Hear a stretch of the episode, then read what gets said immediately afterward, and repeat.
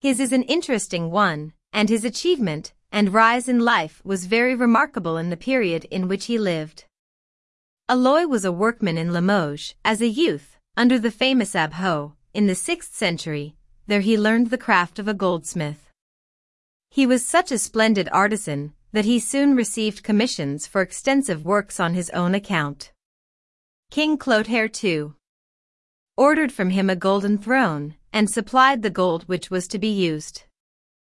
To the astonishment of all, Aloy presented the king with two golden thrones, although it is difficult to imagine what a king would do with duplicate thrones, and immediately it was noised abroad that the goldsmith Aloy was possessed of miraculous powers, since, out of gold sufficient for one throne, he had constructed two.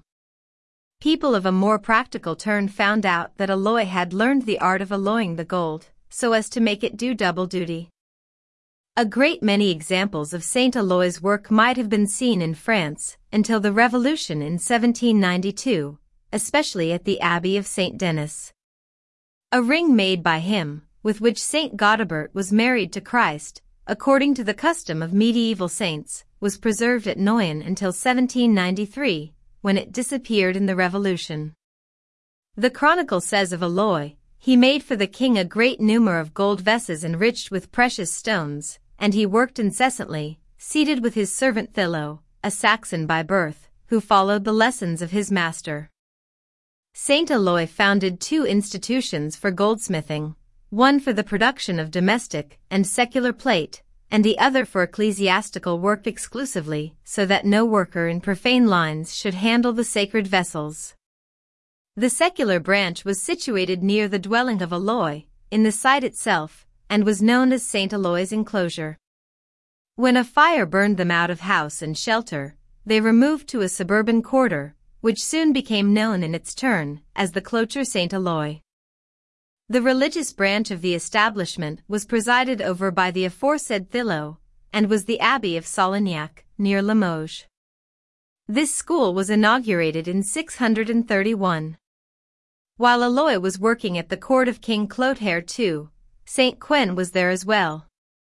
The two youths struck up a close friendship, and afterwards Ouen became his biographer. His description of Aloy's personal appearance is worth quoting, to show the sort of figure a medieval saint sometimes cut before canonization. He was tall, with a ruddy face, his hair and beard curly. His hands well made, and his fingers long, his face full of angelic sweetness. At first he wore habits covered with pearls and precious stones, he had also belts sewn with pearls. His dress was of linen encrusted with gold, and the edges of his tunic trimmed with gold embroidery. Indeed, his clothing was very costly, and some of his dresses were of silk. Such was his exterior in his first period at court, and he dressed thus to avoid singularity, but under this garment he wore a rough sackcloth, and later on, he disposed of all his ornaments to relieve the distressed, and he might be seen with only a cord round his waist and common clothes.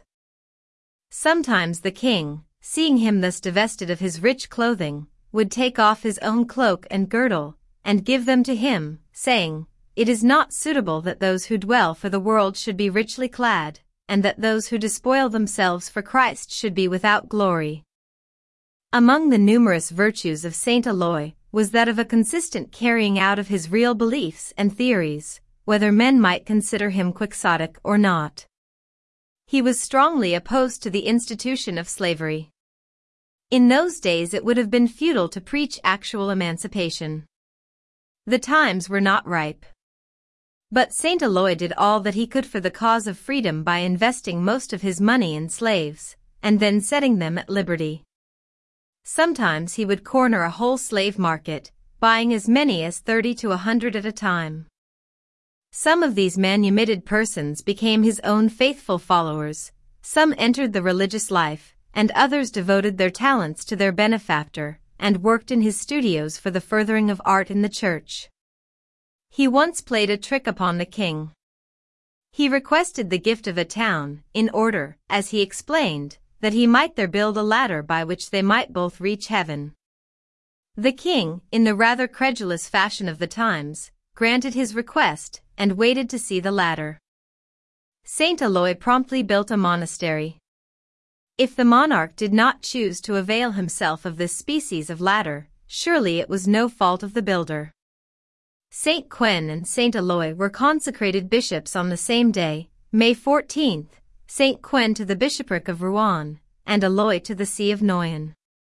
He made a great hunt for the body of Saint Quentin, which had been unfortunately mislaid, having been buried in the neighborhood of Noyon. He turned up every available spot of ground around, within and beneath the church, until he found a skeleton in a tomb, with some iron nails.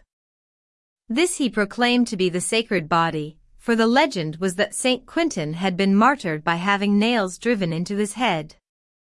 Although it was quite evident to others that these were coffin nails, still St. Eloi insisted upon regarding his discovery as genuine, and they began diligently to dismember the remains for distribution among the churches. As they were pulling one of the teeth, a drop of blood was seen to follow it, which miracle was hailed by Saint Eloi as the one proof wanting. Eloi had the genuine artistic temperament, and his religious zeal was much influenced by his aesthetic nature. He once preached an excellent sermon, still preserved, against superstition. He inveighed particularly against the use of charms and incantations. But he had his own little streak of superstition in spite of the fact that he fulminated against it. When he had committed some fault, after confession, he used to hang bags of relics in his room and watch them for a sign of forgiveness. When one of these would turn oily or begin to affect the surrounding atmosphere peculiarly, he would consider it a sign of the forgiveness of heaven. It seems to us today as if he might have looked to his own relic bags before condemning the ignorant. Saint Eloi died in 659 and was himself distributed to the faithful in quite a wholesale way. One arm is in Paris.